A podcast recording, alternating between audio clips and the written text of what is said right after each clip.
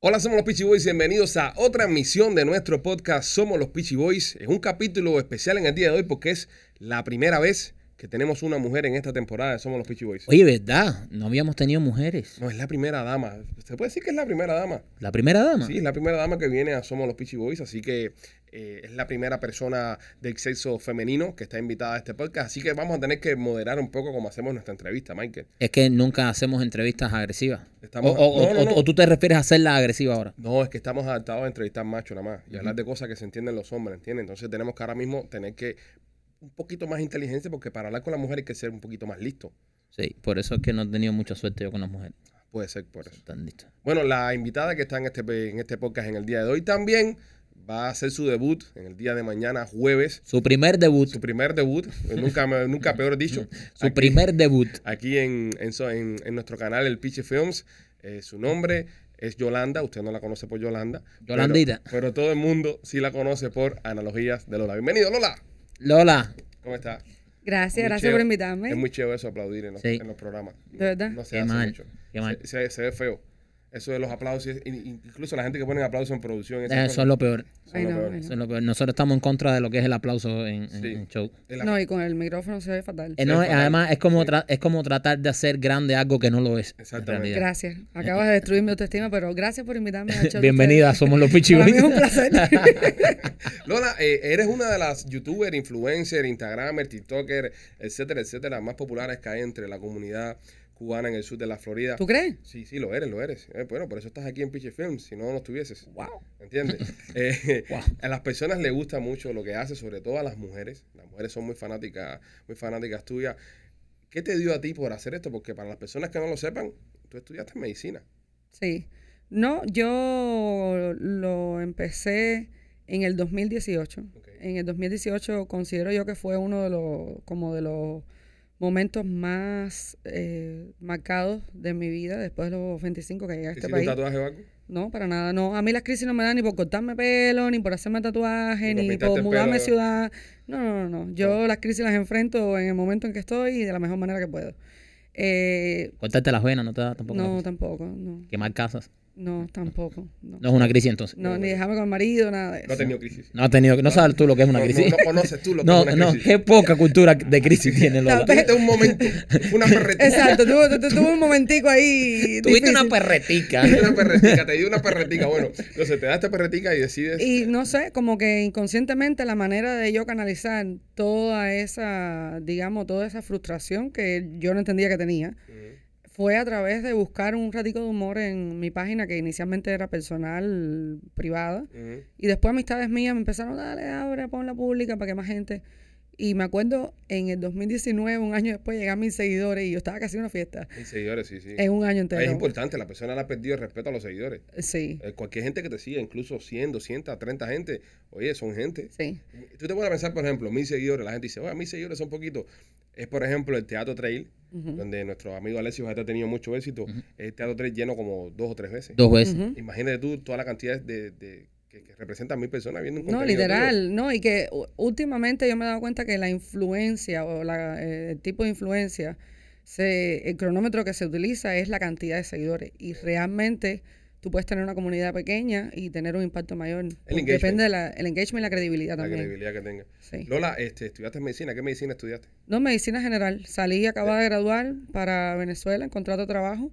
¿Y traicionaste? No, rompí contrato de trabajo porque ese consideré yo en ese momento. Yo, yo, yo tradicional, eh, eh, desertar, eso Ah. lo saqué del, del chip. Lo saqué del chip porque el uno decir, deserté de la misión, es básicamente admitir que tú estás ahí en una obligación mal. moral, exactamente, y, y, y rompiste con ese compromiso moral.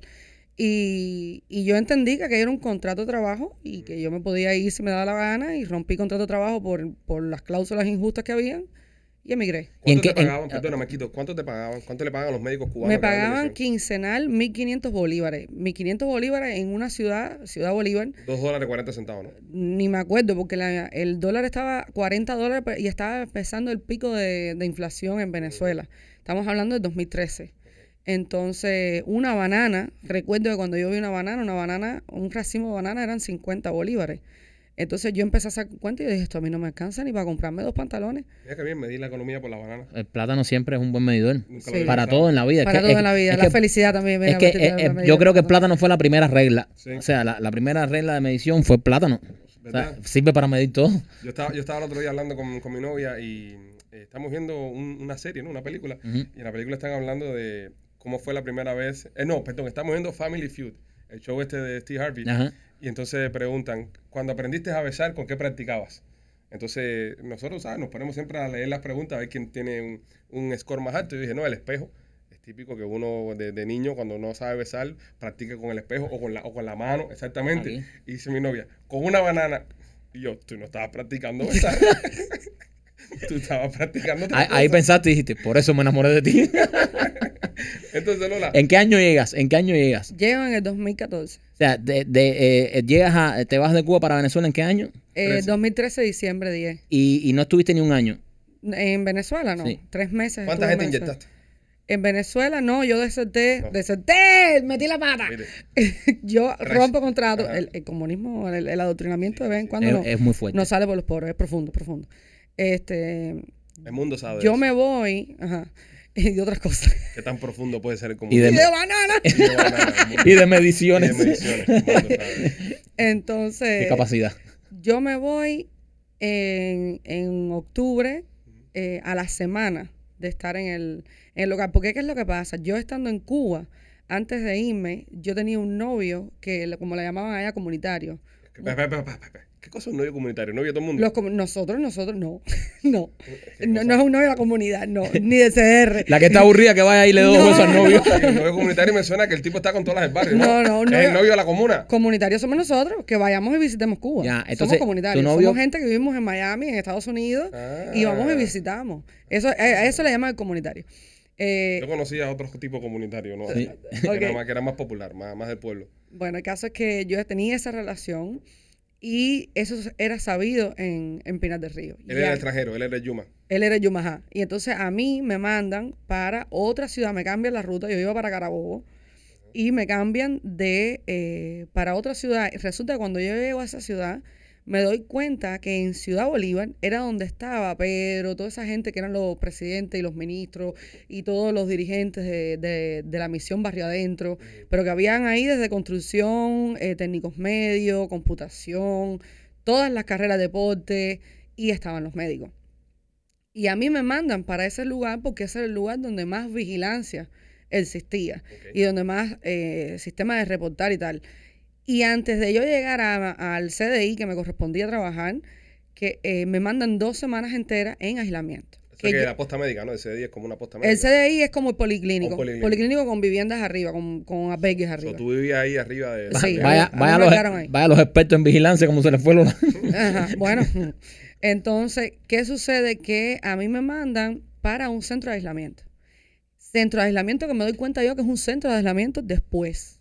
Cuando yo llego ahí, yo decía, bueno, ¿y cuándo me van a mandar la distribución? Porque de Cuba ya a mí me venían diciendo que yo tenía asignación. Asignación que después ellos cambian. Entonces, pero, pero ¿y y cuando me mandan? Porque si están desesper- desesperados están. Yo tenía ganas de llegar ya a, a- a mi final para ver para dónde me iban a poner y qué es lo que yo podía hacer o no hacer. Porque yo sí siempre tuve la mentalidad de De irte. Sí. Tú ibas con esa Sí, idea. Sí, sí, sí, sí, siempre. Siempre, siempre. Mi mamá lo sabía, nadie lo sabía. Mi mamá lo tomó de sorpresa que me amenazaron con llamar a mi mamá. Nosotros sabemos que tu mamá es hipertensa y le vamos a decir. dijeron, se lo voy a decir a tu sí, mamá. por mensaje le vamos puta. a decir. Bueno, mira y no eso, sé se, qué. se lo voy a decir a tu mamá. ¿entiendes? No, pero No. fíjate lo- lo- la manipulación. Sabemos que tu mamá, fíjate qué hijos de puta son. Son, Sabemos sí. que tu mamá es hipertensa. Vamos a llamarla para echarle miedo para ver si le da un infarto. Exacto, Eh, se que- lo vamos a de- decir que te fuiste por desagradecida y tal, no sé qué. no. Y me acuerdo que el único mensaje que, re- que respondí fue, dile a, ni me acuerdo el nombre de la mujer, dile a Juana que se quede con la cafetera. Una cafetera que yo llevé, que aquella mujer era enferma la cafetera. Y, y a Mengana que se meta la limpieza del baño por el culo. Porque ya yo en unos días, ya a mí me habían dicho cuando me tocaba la limpieza del baño, que era el domingo. Yo Ya. llegué un jueves y el domingo Solo me Tú dijiste- quitaste baño. Tú dices, tengo que irme antes que me toque la limpieza del baño. ¿Para qué? Y ya me habían dicho todas las reglas, todo lo que tenía que hacer. Imagínate que en una semana, seis días exacto que yo estuve ahí, yo tuve que hacer guardia dos veces sin tocarme guardia porque la desorganización era atroz. Guardia en el policlínico. abajo. Ah, en el policlínico. Dos veces, enseguida me metieron ya a dirigir la sala, a llevar la sala completa. El primer día que llegué, había más de 50 pacientes afuera esperando. Yo fui por terapia, eh, terapia física y rehabilitación. Que eran los eh, mamillazos Fisioterapeuta. que se caen de bicicleta y esas cosas. Exacto, eh, problemas cervicales, posoperados, etcétera. Y tú te vas a Venezuela, acabas de graduarse, tú en Cuba no ejerciste como doctora. No ejercimos como doctores, ninguno de nosotros. Nosotros, Ninguno. Ustedes se- Entonces, se, gradúan, era como una factoría. es literal. te literal. gradúas y te mandamos para allá para coger billete por ti. Literal, literal. Wow. Que eso, de alguna manera, digo yo que contribuyó mucho a que yo no tuviera un impacto de, de, competencia de ego. De que, bueno, tengo que llegar a un país y después de tantos años de experiencia siendo médico, Mm. tengo que dedicarme a cargar cajas en un Walmart. Eso a mí no me pasó. Yo, yo fui muy, muy, muy útil por esa parte, muy, muy adaptable, la verdad. Y entonces. Y entonces ellos sabían que yo tenía, volviendo al, al tema, sabían que yo tenía un novio comunitario y me mandaron para ese centro. En ese centro empecé a encontrarme yo gente, por ejemplo, eh, que se habían acostado con el marido de un, de, con la mujer de un tipo que era de gangas y esas cosas. Qué interesante. Sí, eh, había otro que lo habían cogido desertando. Pero espérate, eso era la gente que estaba en La gente que contigo. estaban hospedados conmigo, que nadie hablaba con nadie Ya, ya, ya. que nadie hablaba con nadie. Entonces yo me empiezo a dar cuenta de que algo estaba raro porque por el disgusto de la gente. Pues yo acabo de llegar con mi mochilita y mi cosa, tú, tú sabes, ahí, vamos, vamos para ver para dónde nos mandan. Y cuando eh, me dicen, no, te toca para ciudad, pues me toca, me toca en el Dorado. Yo, como que, el Dorado, ok. Me acuerdo que era una pared con el mapa de Venezuela completo. Y yo buscando en la franja de arriba donde estaba Dorado, Dorado, Dorado, bueno, Ciudad Bolívar. Cuando veo hay una franja de luz, Ajá. en esa franja de luz ahí no está, eso es Ciudad Bolívar. Busca para abajo, para abajo, para abajo, el Dorado. A mí no se me olvidan los muñequitos en mi cabeza. Ajá. Se proyectó la imagen de cuando ellos entran a la ciudad del Dorado, que se abren las puertas y dice, el Dorado, literal, así mismo. Cuando yo vi aquello, se me hizo un nudo en la garganta. Era una sola carretera. O sea que si yo me iba y huía por la madrugada, a mí me cogían la punta. Yo dije, yo no voy para el Dorado. Y no voy para el Dorado. Y no voy para el Dorado. Y no voy para el Dorado. Que llegó el jefe de la misión. Por ahí pasó todo el mundo. Primero, persuasión. Después, eh, tú sabes, el chacalismo de que te saco en cara todo lo que nos debe. Y ya después, eh, coacción. Y yo no cedí a ninguna de las tres líneas al punto de que, bueno, ya nosotros lo trajimos para acá, entonces ese dinero, no se preocupe, yo tengo 400 dólares y ahí está el pago del pasaje. Devuélveme para Cuba, yo no voy a quedarme aquí. Porque ya yo tenía eh, amistades, eh, parientes que estaban en Venezuela y para donde a mí me estaban mandando era una zona donde mandaban hombres nada más por el índice de agresividad tan grande y de muerto que había. Entonces Wow. yo dije, para ahí yo no voy a ir. Claro, claro. Y no voy, no voy, no voy. Y se lo dije, no voy. No, porque la revolución te necesita. Y Me acuerdo que le dije, Pedro, no me personalice más un concepto. Habla con la revolución y diga que me venga a, a decirme que me necesita. No usted. Yo no voy para el Dorado. Lléveme para Cuba. No, porque cuando llegues a Cuba vas a tener que irte por un monte, porque tú eres un estudiante que tienes tal y tal y tal, porque a esa hora ellos saben todo tu expediente. Sí. Que hiciste esto, hiciste aquello, y tú eres un estudiante, que los, los estudiantes te siguen y no sé qué. Y yo dije, yo no voy a estar aquí. Mándame para Cuba, métame donde me quieran meter y yo me, yo me ateneré a las consecuencias. No quiero. Y ahí me dejaron otra semana más. Y ya después de ahí dijeron, bueno, eh, parece que estaban muy apretados, porque de verdad que estaban apretados. Imagínate que era la etapa donde se iban de la misión de un día para el otro, CDI completo, que en aquel entonces sonó mucho, un CDI que hicieron una fiesta y se aumentó la seguridad y al otro día se fue todo el mundo. Con la seguridad y todo el mundo. Eh, eh, no, se fue, ese CDI se fue todo el mundo. Hicieron una fiesta de despedida, Oh. ¿ok? Y todo el mundo se fue al otro día. Y después aumentaron la seguridad entre los CDI, los jefes de los CDI. Y después hay otro CDI que al otro día se va también. Entonces estaba todo muy caliente, muy, muy, muy reciente. Y aterrizo yo con rebeldía a no querer hacer lo que ellos querían. Y, y nada, me mandan entonces, me dejan ahí mismo en Ciudad Bolívar. Ya. Al otro día, eh, eh, hoy es la limpieza del baño, mañana tienes dos guardias, después tienes que ir a no sé qué ciudad por tus medios, sin conocer ciudad y sin conocer nada, a cubrir un médico y dentro de una semana te hacemos el crecimiento partido. Nos tienes que dar el, el pasaporte. Y yo dije, si yo entrego el pasaporte estoy embarcado. Claro. Y, y nada, recuerdo que hablé con una amistad mía aquí y yo le dije, ¿cómo está eso? Para, para salir, yo soy yo sola, no conozco a nadie, no me atrevo a hablar con nadie de este tema. Me dijo, tú lo vas a sentir y eso no se me olvida. Vas a ver la oportunidad y vas a sentir cuándo es el momento adecuado. Imagínate tú lo que es aterrizar en un lugar que tú no conoces a nadie. Y que cuando tú entras además por una sala, es con alguien que es del partido, comunista y te está diciendo, este, es- este es, eh, ¿cómo le llamaban ellos? Este es de la contra. O sea, la gente que estaba en contra de Chávez. Este es de la contra, este es de la oposición, aquel, eh, aquel es de nosotros. O sea, eran los de nosotros y los de la contra. Cuando aquello todavía había gente en Venezuela que tenían trabajo, incluso sabiéndose que eran de la contra. Ya hoy yo no creo que quede gente trabajando eh, porque se discriminó mucho. Se, fascismo literal fue lo que ocurrió en Venezuela, como lo que ocurrió en Cuba. Y entonces, eh, ¿qué día decides irte y cómo haces para irte? El día que, que, bueno, ese día era el cumpleaños de la del partido. ¿Cómo se llamaba? de la del partido. Yo no me acuerdo cómo se llama esa mujer. Vaya regalito. Todas tienen nombre así Me, como me, me acuerdo, Melba. sí, un nombre así, me, me- me acordé del nombre de ella hasta el otro día. Y a mí no se me olvida que eh, ese día, eh, ok, yo estaba buscando para cambiar dólares. Ya yo me había comprado un telefonito y ya yo sabía dónde quedaba la terminal. Esas dos cosas. Y esos días que estuve ahí, fui sacando de mi mochila un pantalón, y me- un- por ejemplo, un, cualquier cosa, un pomo de champú, y metí un pantalón. Y ya tenía en la mochila una toalla, un par de zapatos, un pantalón, y en mi cartera, y eh, una computadora, que era una computadora re viejita que yo tenía, pero ahí yo tenía como mis libros y mis cosas, yo era... Claro, claro, no quieres perderlo. Eh, y eso lo dejé dentro de la mochila. Y me acuerdo.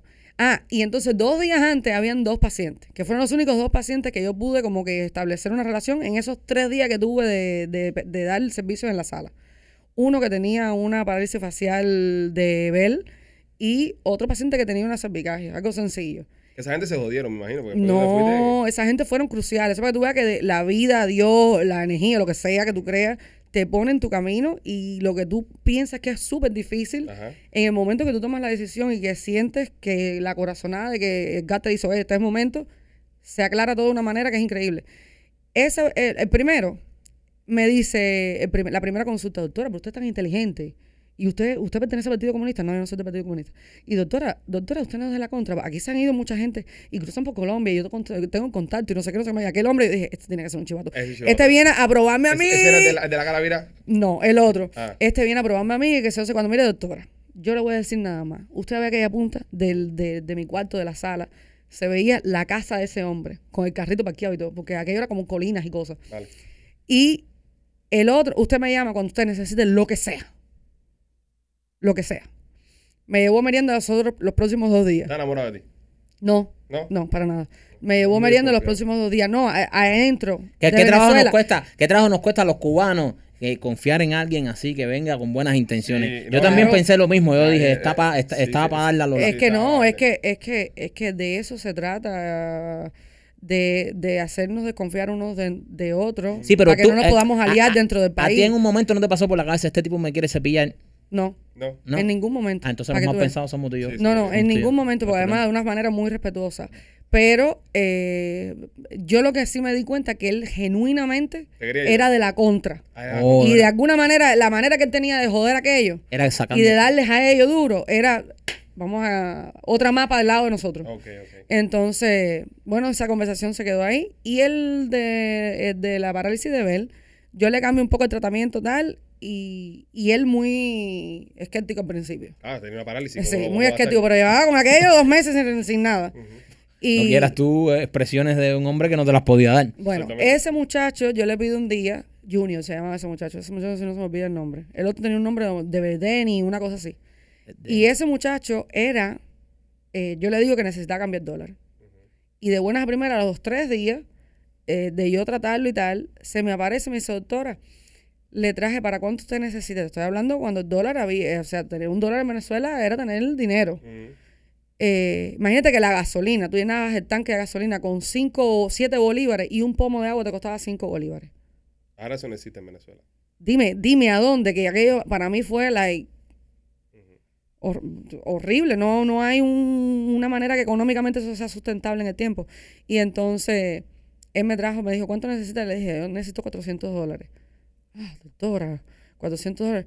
Eh, Bueno, déjeme dar una vuelta y yo vengo.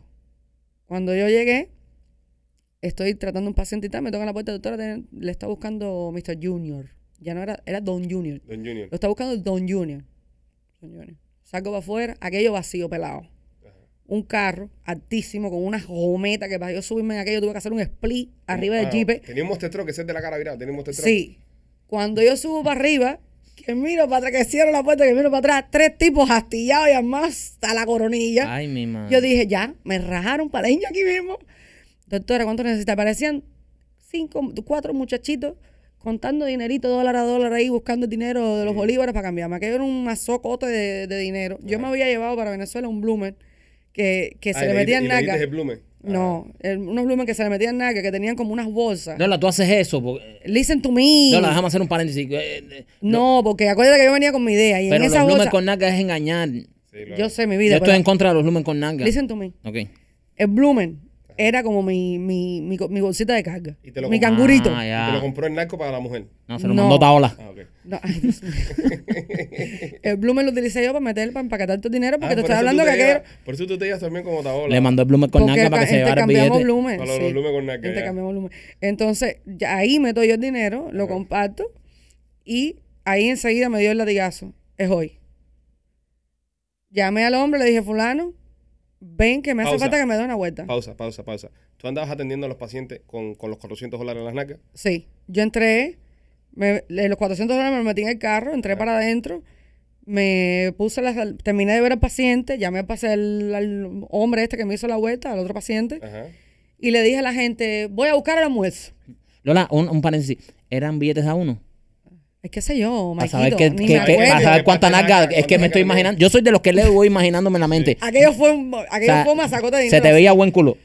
Se me veía formita, cuadrado, pero Un culo de 400 dólares. sí, Ya, ya está. Un culo malacuchillado. Continúa. Fuiste a buscar almuerzo y más nunca regresaste. Sí, recogí los pozuelos al almuerzo, le dije, me demoro un poquito, voy a buscar, tenía que esperar el almuerzo, Te tenía que hacer tiempo. Te llevaste los pozuelos. Me llevó los pozuelos. Siempre, las mujeres siempre se llevan los pozuelos. E incluso hasta escapándose de un país. Hasta escapándose de una misión. gente, ¿Por qué la gente siempre se lleva los pozuelos? Es que, es que es un, es un. Es que yo, mi mamá me ha mandado cositas, por ejemplo, de allá para acá, y siempre, cuídame el pozuelo. Sí, sí, sí, Literal. Los pozuelos, sí. Yo la escasez de pozuelo, la escasez de todo. Y entonces, nada, fui para el. Vino ese hombre Ajá. y le dije, yo necesito que usted me haga una vuelta. Doctora, ¿qué va a hacer? Entonces me pregunta qué vuelta hay. Ese es de la casita la Es de la casita. Ese es de la casita que no Sí. se acuerda el No nombre. se acuerda el nombre. No me acuerdo Dennis. el nombre. El que me dijo, mira, el que a me. El ponerle que me Dennis. el de, vamos a ponerle Denny. Y entonces fuimos, yo, mute. Vamos, entramos al, al, al CDI. Le dije, usted no puede entrar conmigo. Usted va a entrar conmigo donde yo le digo, usted se queda sentado ahí, deja el carro arrancado. Así mismo, ese hombre no, ese hombre decidió, llegó un punto en que él dijo, yo voy a ayudar a esta mujer y no voy ni a preguntar. Estaba muerto con ella. Estaba muerto con Ay, ella. Dios mío. Está, está, De, hombre a hombre. estaba- Él estaba esperando que ella tuviese una acción con él, pero estaba sí, muerta sí, con él. Lola, sí. Cuando un hombre ayuda así es por todo, es- espera algo. o sea, Estamos de acuerdo, ¿verdad? El ladrón juzga por su condición. no. Espera un momentico, espera, espera un momentico. Estaba, estaba muerto con él. Estaba muerto con él. Sí. Entonces, Lola, eh, Es que tuvimos una pequeña reunión. sí, tuve una pequeña reunión. Ok, Salen en el carro, es decir, él te está esperando en el carro. yo entro, Coges tu bolsita con tu... eso. entro. Cuando yo entro por el CDI para adentro, ahí estaba eh, gastroenterología. Ajá. Ahí estaba el cardiólogo con el haciendo eco, ahí estaba todo el mundo, el laboratorio, todas las colas llenas. Mm. Aquello era lleno de gente, literal. Eran que las 12 del mediodía y aquello estaba repleto de gente. que Yo dije, Dios mío, aquí me va a ver salir todo el mundo. Claro. Yo tenía que subir por una escalera, ir allá arriba, coger mis cosas y bajar. Y me acuerdo que yo subí, le dije al hombre, siéntate aquí. Cuando miro para el laboratorio, el tipo del laboratorio mirándome de frente. Hizo así, miró al paciente y siguió en lo de él. Y "Ay", se me enfrió el alma. Subí para allá arriba, efectivamente, todo el mundo viendo el televisor a las 12 del mediodía, que allá se da, se ve el noticiero de la televisión cubana. Oh, sí, ese Yes. que ponen ellos. de Sí. El noticiero de la televisión cubana. Entré para mi albergue, eh, militera.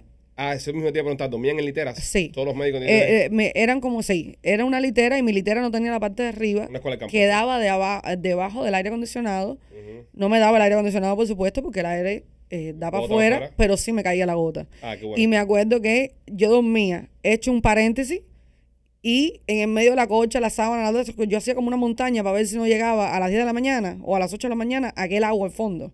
Porque aquella era una gotera eh, high speed. Y, y, no, y nunca, y nunca eh, decidiste cambiar o acostarte en la cama o en otra cama para que no te mojara, porque yo no puedo. no, que cama, ahí no había más cama. Ahí la- las otras dos hijos de puta se repartieron todo y yo no ah, tenía dónde meter dormían nada. mujeres separadas y hombres. Sí, habíamos tres mujeres si en no se forma un bayou, que imagínate. Tres mujeres en un cuarto que era la mitad de esto. Era una litera, otra litera, otra litera y una mesa donde estaba el televisor y sus cosas puestas. Yo no tenía ni por dónde poner mis cosas. Interesante. Entonces, condiciones eh, Infrahumanas. súper apretadas y deprimente. Entonces, yo me pasaba más tiempo en el balcón, que me acuerdo que me, me picaron unas abejas congas. Abejas conga. Sí, unas abejas congas le decían a las abejas. Y aquello se me puso, bueno, es otro cuento. El caso es que entro yo, me acuerdo que me arrodillé y le dije, Dios mío, ayúdame. Porque yo era temblando. ¿Tú sabes lo que es sentir los pies temblando? Sí, la adrenalina. Yo sentía que era... Y me acuerdo que hice así una oración, respiré y era como si todo se hubiese puesto en silencio. O sea, cuando te sube mucho la presión, que tú sientes como que todo se ensordece. Y lo único que hace es que... Así sentí yo que todo se, se, se cayó. Cuando salí para afuera, no había nadie viendo el noticiero. Bajé las escaleras. Cuando yo voy bajando las escaleras, ese hombre entró por la puerta de, limita- de acceso limitado para solo para empleados. Cogió la mochila. Ese hombre, era como si ese hombre supiera lo que yo estaba haciendo. Cogió la mochila, me esperó en el carro, volví para atrás, cogí mi bolso. Me acuerdo que yo estaba en unos zancos. Todavía hay fotos de ese día. Me cambié, me puse unos zapaticos, que los únicos zapaticos que yo tenía eran como unas punteras de metal que yo parecía una bailadora de tap. Salí con aquellos zapaticos. Pero ¿cómo tú te vas a escapar con unos zapatos de... Era lo único que tenía. y aquellos zapaticos, e- ese era yo saliendo por el CDI para afuera. ¿Se va Lola? Y me acuerdo que tuve que bajar para dejar la llave. Y yo con mi cara plástica le dije, bueno, mis amores, eh, voy para llevar el almuerzo. Un paciente me invitó que me va a llevar una comida, una cosa así, y estoy aquí a las 6 de la tarde. Así con la frialdad más grande del mundo. Yo había dejado los pozuelos ya de almuerzo en el, en el comedor. Para por lo menos no dejarlo embarcadito, que alguien se lo lleve. Y entonces hice así, me monté en el carro y no se me olvida la taquicardia de arranca, arranca esta mierda y vámonos de aquí. Aquello arrancó, me fui, me pasé los tres meses pensando que me iban a tocar la puerta para recogerme y llevarme. Tres ¿Dónde, meses- te, dónde te escondiste después que saliste ahí? Me escondí en casa de unos parientes. Eh, pero, pero cerca del Dorado o lejos del Dorado? No, no, no, no, yo me fui. Yo tuve que ir para atrás. Acuérdate que ya no fue adorado al final. No, yo no fui Sí, para bueno, Dorado pa- nunca. Para el lugar donde estuviste. Yo tuve que ir a... Yo estaba en Bolívar. En Bolívar, yo exacto. fui para Ciudad Bolívar y después fui entonces hacia Caracas. Caracas. Sí. Y terminé de vivir esos tres meses entre Santa Bárbara y, y eh, Barina. ¿Qué hiciste esos tres meses para vivir o para sobre... ¿Trabajaste o...? o- Trabajar como una mula. ¿En, Tra- en qué eh, trabajaste? Yo trabajé dando clases eh, a unas estudiantes de enfermería. Después de un mes de dar clase, me di cuenta que no sabía ni lo que era útero. Yo daba clases por ir para allá y yo planifiqué mi plan de clase por los objetivos que a mí me dieron. Y a mí me, siempre me, han- me ha encantado enseñar. Y yo daba clase y clase y yo veía que ellas anotaban y como que se quedaban. Y, y ya yo llevaba casi un mes ahí hasta que un día me dijeron, ¿qué, qué, qué es que es una trompa de falopio? Y yo No. me quedé como que, espérate, ¿cómo que es una trompa de falopio? Qué mala, qué mala profesora. Sí, que es un útero. No, porque ya yo la parte, de, o sea, si a ti te Anatomía, la parte de anatomía. tú Tú, dejas la parte de anatomía a un lado, porque eso es básico. tú dijiste ya Para eso. el nivel que ellos me estaban poniendo a enseñarle a esas niñas, ya ellas tenían que tener el conocimiento básico, porque ya ellos estaban en procedimiento. Entonces, tú tienes que saber la parte Sí, sí. básica. ¿Cómo vas a hacer un procedimiento si no sabes a, a qué parte vas? Entonces, yo me quedé así y, ay, y tuve que dar para atrás y volver como que de cero a tratar de hacer lo mejor Em- posible, porque em- fueron empezó- tres meses lo que yo estuve. Empezó pintando un muñequito en la pizarra. Le- Esto es un ser humano. Literal. Le- leer y escribir y eso. Y entonces eh, di clases ahí eh, tres días, tres veces a la semana. Lo que me pagaban ocho bolívares la hora. Te estoy hablando de, eh, eran alrededor de como tres, cuatro horas dando clases. Mm. ¿Qué me podría ser? 24 bolívares. 24 bolívares no era ni 50 centavos. Ah, en dólares. Nada, nada, no era nada. Entonces, eh, trabajé en eso, trabajé dando clases de, de rehabilitación Ajá.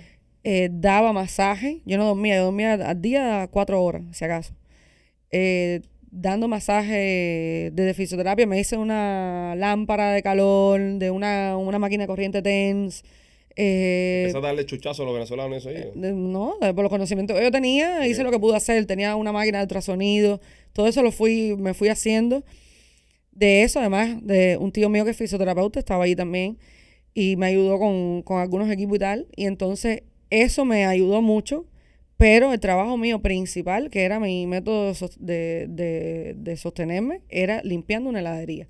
Y en aquel momento, para que tú veas lo que son las metas de la vida, en ese momento mi prioridad era pasar de limpiaviso Ajá. y lavacubo a, Heladera, para heladera a la que vendía el helado. Heladera A la- a la- o sea, eso era un escalón, porque No, yo tenía mira. el tip y tenía además un trabajo limpio de un horario limitado, eh, definido y, y limpio, con público. Mira lo que tienen que pasar los cubanos, bro. Y esto, esto, esto es una historia que, mira todo lo que tuvo que pasar y muchísimos más que tienen que pasar, eh, cosas hasta, hasta Sí, peores. gente con peores historias con peores historias. Y mira todo lo que has tenido que pasar, ser una doctora, irte de tu país, emigrar, escaparte de una misión, eh, trabajar 20 horas al día, limpiar una heladería siendo ya una doctora. Esto, esto es increíble, bro. ¿Cómo logras llegar a los Estados Unidos ya al final ya? ¿Cuándo- En ese logras? momento existía el programa que vino Obama y lo quitó. Ajá, Eh, casualmente. sí. Eh, Pie seco, pie mojado. Pie seco, pie mojado, pero no, no es eso. Había un programa de parol especial Ajá. para los médicos y profesionales de, de la salud que eh, consideraran que, o sea, desvincularse de todo lo que era aquello, porque eso literalmente el, el empleo es como una trata de trata humana. Total. Eh, entonces, ese, esa posibilidad estaba abierta y yo tomé esa posibilidad.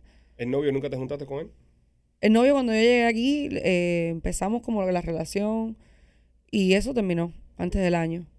Sí, es que amor de lejos, feliz a los cuatro. Sí, no, y es que también fue una relación como que no había el internet que hay hoy, no hay, porque, perdón, porque Espérate, espérate, espérate, espérate, espérate. después de eso no aprendí la lección y me metí en otra relación a distancia, Espérate porque Ah, porque que es la que tengo ahora. Entonces, te, que gusta, te gusta que, te- que los novios estén lejos para No. a, a- a Lola no, lo que no le gusta es que la molesten. A ella Sí. no le gusta el contacto, eh, el gusta- contacto humano. No. Usted, usted que está viendo en esto, mira, los uruguayos, que el show está pegado en Uruguay, ya tiene- sabe que tiene chance con Lola. Mientras más lejos usted esté, más, más chance tiene con, con nuestra Lola. Ojo, eh, una vez que esté cerca de ella, que ya Lola pueda sentir su respiración, ya no, le- no, no garantizamos eh, longevidad. exactamente.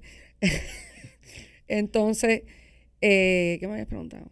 Te había preguntado el novio. Del novio, del novio. me sacaste del área de confort. Del novio comunica, eh, comunitario. No, aquello Ok, terminó. ye- ah, porque en aquel momento, lo que te estaba diciendo, Y en cuando aquel llega- momento no es espérate. como hoy que hay FaceTime, hay WhatsApp. Aquello Se era una llamada una vez a la semana cuando se podía. Ya hay que imaginarse la cochinada. 10 minutos, eh, no, no había ni cochinada, aquello era muy puro, muy limpio, muy. muy, muy todo. comunitario, muy comunitario. Exactamente. Amor, la tarjeta me acaba de decir que queda un minuto. Aprieta. Dale, espíritu, su saldo ha terminado. Eh, Lola, entonces cuando llegas a, a- aquí a Estados Unidos, vas a vivir con él. Sí, con él, vivir sí. Con él, con Con él. Con él y su papá con y su mamá. Tu mamá. Ah, toda la familia. Ah, por eso fue que no funcionó. No, no funcionó por muchísimas cosas. Nosotros éramos mm, dos personas totalmente diferentes, con visiones de la vida totalmente diferentes. Pero no, no, no, nunca te dijo, nunca te dijo, eh, mientras estabas en Cuba y yo era un comunitario, sí me querías. ¿Verdad? Me imagino que la mamá, No. la mamá tampoco te lo dijo. No, no. Bueno, no. pero lo piensan. Lo piensa. ¿No te lo? No ser. sé, no lo conozco, pero deben pensar. No, son, son, son cercanos a la familia. No, eso terminó bien porque realmente, eh, mira, yo soy una persona que pienso que cada persona tiene un propósito en tu vida. Claro, El propósito de él, en algún punto, toda mi, mi, mi cruce y todo lo que yo hice, lo hice yo sola. Eh, bueno, él me pagó el pasaje para venir para acá. Para... Sola- sola- Pero yo se lo devolví, yo se lo devolví. Lola, Lola, si tuvieses en una balanza a que te ayudó con el carro, a, a, a al Denny, y tuvieses a tu novio y tuvieses que dejar caer uno, ¿cuál dejas caer? A mi novia. a mi ex. Porque eso es lo que es mi ex. Ay, si me escucha, Dios mío. No Este va a escuchar, te va a escuchar, te va a- nunca lo quisiste. No, pero yo, Nunca. yo siempre me llevo súper bien con todo mío. Yo no soy una mujer dramática. Saludos al comunitario. hermano. Ay, Dios mío. Amigo. Qué exóticamente estuviste. Hablemos de los vivos y dejemos los muertos descansar en paz. Oh. Oh. Ah, pero hay, hay, hay resentimiento. Hay No, resentimiento. ninguno para nada. ninguno. Ok, después Oye, empieza Lo sigue con- matando, lo sigue matando. Ni, este- ni- este- ni resentimiento te, este- te- Es decir, pues seguro que tiene resentimiento. Dice, ninguno. para Ni uno, nada. ni nada. Lola, ¿y qué te da, hija mía, por después entrar en una relación también a larga distancia? Cuéntanos cómo surgió eso. Ay, Dios mío. ¿Para qué te me ponen a hablar de esas cositas? No, porque son cosas interesantes que Es yo que no te sabía. estamos, mira, te estamos conociendo. En este podcast nos gusta conocer a los artistas y las personas que vienen. Todo el mundo te ha visto haciendo tus murumacas, todo el mundo te ha visto haciendo tus cosas. Te van a ver aquí en el canal nuestro también. Pero esta es una oportunidad que tenemos para que hables y te desnudes. No, no, no. No literal. Metafóricamente hablando. Y, y las personas conozcan un poquito más de la Lola interna. ¿no? Mira, en los ocho años que yo estuve aquí, relaciones formales tuve dos nada más. Esa con, con la que Ya, llegué, que ya, duró un yo, año. Yo entiendo lo que vas a decir. Ya sigue, sí. ¿Qué? Formales. Cuando una, una mujer dice relaciones formales es porque... No, no, O sí. sea, tuve dos relaciones, dos relaciones. Hubo, Formales. de, hubo dating, no porque hubo dating, con- su- su- pero que nadie ni lo va a conocer nunca. Ah, ya, hubo su picadera por ahí. Exacto, dos, dos relaciones. Ay, como ustedes se hacen los santos, ustedes pican. Bueno, ustedes No, están no, casados, no, no, ustedes no, que están. pica, que aquí nadie Ya, pica. nada. Aquí yo, yo, no, yo no sé si los Producción, tienen... traigan dos aros bien pulidos, dorados, por favor, los dos, para ponérselo Ok. a estos ángeles caídos del Tú cielo. eres la entrevistada. Entonces, eh, después de esa relación, eh, yo estuve solo un tiempo. Ajá. tuve una relación con un, un muchacho mayor que yo, eh, 16 años mayor que yo. 16 años. Un muchacho dice. Muchacho. Un muchacho. Sí, un hombre joven todavía. Un don. Oye, eh, una cosa, ahora que hablas, que mencionas eso y, y que tienes atracción por las personas mayores, te estamos viendo mucho el show de Carlos Otero y eso. Cuidado, que es. eh, Cuidado. Todo el mundo me dice lo mismo, pobre no, Carlos. Carlos es un No, matador. eh, y a todo el mundo, y a todo el mundo, y todo el mundo dice lo mismo de Carlos. No, también dice lo mismo de Carlos. Y caen, y caen. Cuidado con Oye, Carlos, Carlos ca- matador. Es como una cábula, es decir, no. ay, pero pobrecito Carlos, no digan eso. No, y no. caer. Matador. Cuidado, mi Ya. respeto para Carlos. No, ya yo, yo cumplí ya con mi dosis de carbo, ya yo cumplí con mi dosis de mayores que yo, ya yo cumplí con esa etapa. Ya yo pasé por eso, ya aprendí todas las lecciones, ya yo sé lo que es cambiar eh, culero Bueno, cagado, no, no te Bueno, parece. Otero, o, o, o mira Otero. Otero es un duro. No, sí, no. no, eh, Bueno, cuidado. el caso es que... eh, Lo que no se ha puesto para ti. no, yo sé que Otero es un duro, pero yo soy una mujer inteligente, así que... Oh, bueno, oh. el caso es ¿Qué- que... qué- estás queriendo bruta a todas las mujeres que han estado con. Carlos Otero. ¿Qué estás diciendo? ¿Brutas las que han estado con Carlos Otero? No, yo no, he dicho nada de eso, se lo estás diciendo tú. No, tú estás diciendo que tú eres inteligente. No, cada cual, eh, a ver, eh, Ca- yo soy responsable de lo que digo, no de lo que tú interpretas. No, no, no. Pero eh, Carlos Otero, eh, tú, tú, tú, eh, piensas que Carlos Otero no ha estado con mujeres inteligentes. No, yo no digo nada malo a Carlos Otero. ¿Tú piensas Puede Carlos ser que esas mujeres, Ajá. mira, yo he estado, yo he estado en downs en mi vida, no es que Carlos Otero sea un down. ¿Por qué mientras más hablamos más me entierro? Mientras más hablamos más me complico. No, es- no, a ver, lo- ¿qué es lo que pasa? Él no es el estándar de hombre que yo miraría, para nada. ¿Cómo es el estándar de hombre que tú mirarías? Un hombre, el estándar, ahora que me he vuelto selectivo y que sé lo que quiero, Ajá. un hombre alto, Ajá. Eh, trigueño alto. preferiblemente, Ajá. Con pelo que yo pueda agarrar. Agarrar, agarrar. Eh, un hombre eh, no del medio público. No, ok, déjame hacerte una pregunta rápido. Si te tuvieses que quedar en una isla desierta con Otero, con Carlos Otero o con Mundo García, ¿con quién te queda? Yo me ahogo, que se las arreglen ellos. Wow. O, o, o, ok, con Carlos Otero. Sigue matando a Carlos. Espérate, espérate. Pobre Carlos, Espérate, espérate. Con. Carlos Otero o con Manuel Milanés. En una isla desierta. Tienes que escoger a uno, obligado. Hay que escoger. Pero ca- cogerlo para casarme. No, Te, que- te quedas en una isla desierta con él a lo que surja. Todavía, Eh, eh, tú no puede tienes- ser. No, también saco nado. no, no, no se No, vale. Prefiero hay- los cocodrilos, No, los hay tiburones, hay todo lo que tiburones. hay. Tienes que mojarte. No se vale, no se vale. Tienes que mojarte. Tienes que escoger uno de los dos. Carlos Entre Carlos Otero, y Manuel Milanés. Manuel Milanés. Tienes que escoger uno de los dos. Ahí van a tener tiempo para hablar y, y Conocerse. lo que surja. tendría que quedarme con uno de los dos. Sí, sí. No me han dicho para qué. Eh, Ok, para abuelo, para cuidarlo, Carlos Otero. Ok, ya mira, escogió Carlos Otero. Otero también porque el sufrimiento laboral poco. Sí. ya el tiempo, tú sabes Ok. que lo biológico. Cuéntala, cuéntala al público qué es lo que va a poder ver, qué es lo que va a poder escuchar en tu podcast, en tu, en tu show que vas a tener aquí en, en las plataformas de nosotros. Mira, en el podcast van a poder escuchar mi opinión, eh, las opiniones con las que yo me siente eh, eh, que tengo una opinión sólida eh, de algo, desde el punto de vista de, desde la estética que yo le doy a, a mis opiniones, eh, con mi sarcasmo, con mi cinismo en ocasiones, tal vez humor negro, o simplemente mi, mi opinión genuina, eh, desde el punto de vista de reflexión. Mm. Eh, va a haber, no hay, no hay censura, a mi opinión. Ah, no hay, no hay, no hay. no hay censura, a mi opinión. Censuramos. Entonces, pienso yo que una mujer latina eh, en un podcast dando una opinión, ya sea desde lo político hasta lo social, crítica social, eh, desde jodederas que deseamos hablar, hasta puntos de vista, entrevista, todo lo que, experimento social, que el próximo capítulo tiene un experimento Sí, social. el capítulo de mañana Muy tiene un experimento social muy bueno que se lo recomendamos que no se lo pierda. Y, y bueno, vamos a ver todo eso. Vamos a ver una Lola un poquito más, más comunicativa. más Desenvuelta. comunicativa. Desenvuelta, una Lola más. Sin amarrar. Sin amarrar. Ajá, sin Lola. censura y sin permiso. Sin sur ni sin permiso. Lola, eh, ha sido un programa bastante bueno para nosotros. claro. No sabemos para ti Por eh, supuesto. qué tan bueno ha sido el programa. Eh, de- hay buenos sofás en el estudio, son Sí. cómodos por si te botan de la casa. Exacto, en caso de que te voten de la casa, en caso de que tengan algún problema. Y nada, Lola, las parejas en este mundo te tienen que entender que los artistas somos así. Sí. Así como, así como Maikito, eh, Ale. Así, así, eh, espontáneos. Y decimos cosas solo por la mente para que quede bien el show, pero no Claro. quiere decir que tú hayas hecho nada. lo que Exactamente. Esto es todo. eh, eh, Esto es todo montado, es caballero. es Hay un- un guion. Tráigame los papeles ahí para que la gente vea que hay un guion. Es una ilusión. Lola, estamos muy felices, muy contentos de que te sumes a la familia de Pichi Film. De verdad, eh, siempre nos ha gustado mucho lo que haces. De, te teníamos echado el ojo hace tiempo. Ahora por fin se dio este proyecto y nada, estamos muy contentos que junto a nuestros amigos de Chatline podamos hacer esta alianza contigo y que seas una de nuestras primeras eh, influencer, por así decirlo, que se suma a la, a la página de podcast de, de nosotros, los Pitchy Boys.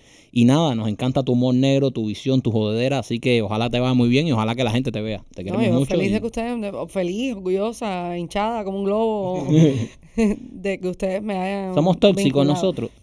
Ustedes. Juntarte con nosotros te traerá problemas porque ahora con esta entrevista puede que, que nos Me van a tener que dar un lado en la casa porque literal, literal. Imagínate tú, ay, Dios mío. ¿Quieres No, quieres no, ya, dale, güey. Vamos a hablar aquí de Hércules. Nada, señores, oh, somos los Peachy Boys. Ella es Analogías de Lola. La puede ver en nuestro canal de YouTube, el Peachy Films. La puede escuchar también a través de todas las plataformas de podcast sin permiso. Se llama el podcast. Usted entra a cualquier plataforma de podcast y pone sin permiso, by Analogías de Lola, y usted la va a poder escuchar donde quiera que se encuentre, en cualquier parte del mundo. Este, a partir de mañana jueves. A partir de mañana jueves empieza a salir Somos los Peachy Boys. eh, perdón, eh, sin permiso en las plataformas del Peachy Films. Los queremos mucho. Cuídense y no se coman nada de piso.